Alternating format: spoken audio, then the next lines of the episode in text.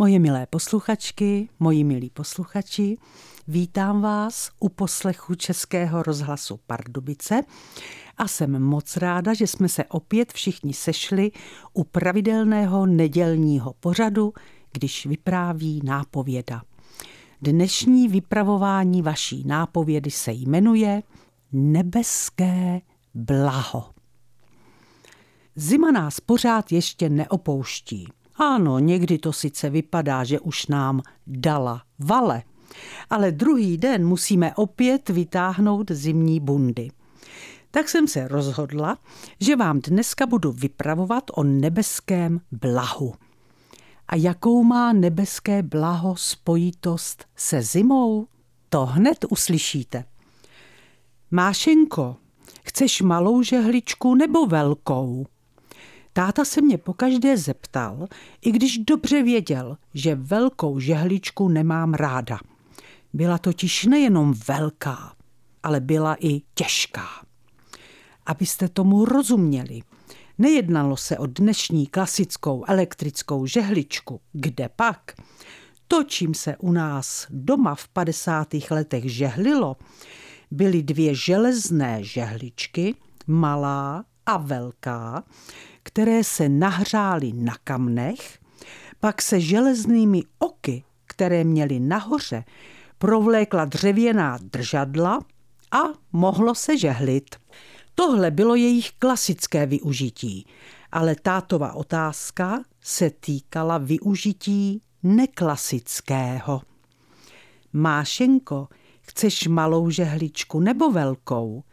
Malou, tak Kája dostane velkou. Táta dal obě žehličky nahřát na kamna v kuchyni. Když byly teplé, každou zabalil do kusů rozstříhané staré deky.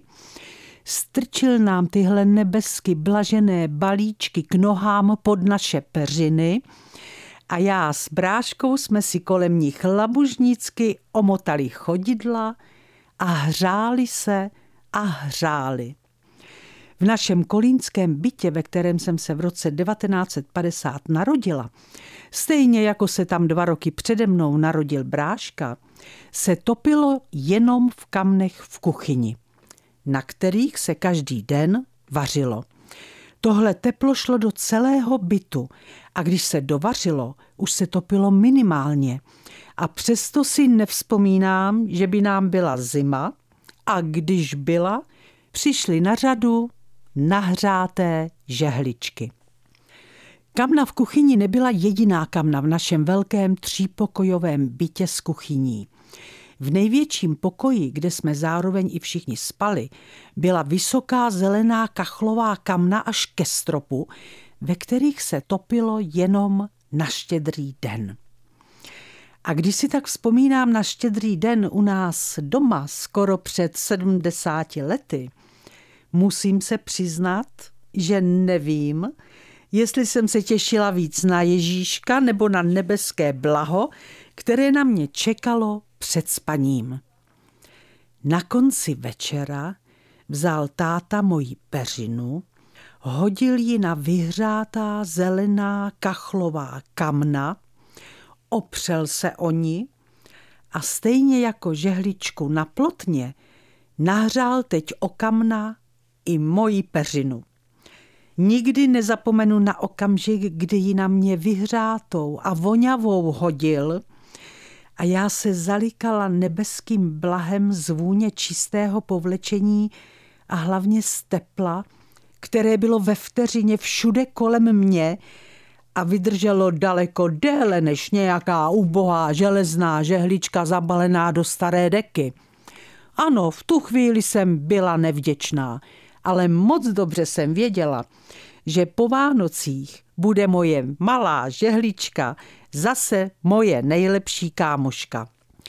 Na tyto své dva kámoše teplo přinášející žehličku a kachlová kamna jsem si vzpomněla, když se začalo mluvit o tom, že budeme muset začít šetřit teplem a napadlo mě, že dřív nebylo čím šetřit, protože tepla bylo stejně málo. A přesto nebo právě proto jsem se zimy nebála a těšila se na ní, protože jsem věděla, že na ní vyzraju nebeským blahem z tepla kámošky žehličky a z tepla nahřáté peřiny na kachlových kamnech. A to je pro dnešek všechno. Moje milé posluchačky, moji milí posluchači, opatrujte se a hlavně nezapomeňte za týden v neděli zase poslouchat vaší nápovědu, která se na vás už teď moc těší. Vše dobré vám přeje vaše Irena Fuchsová.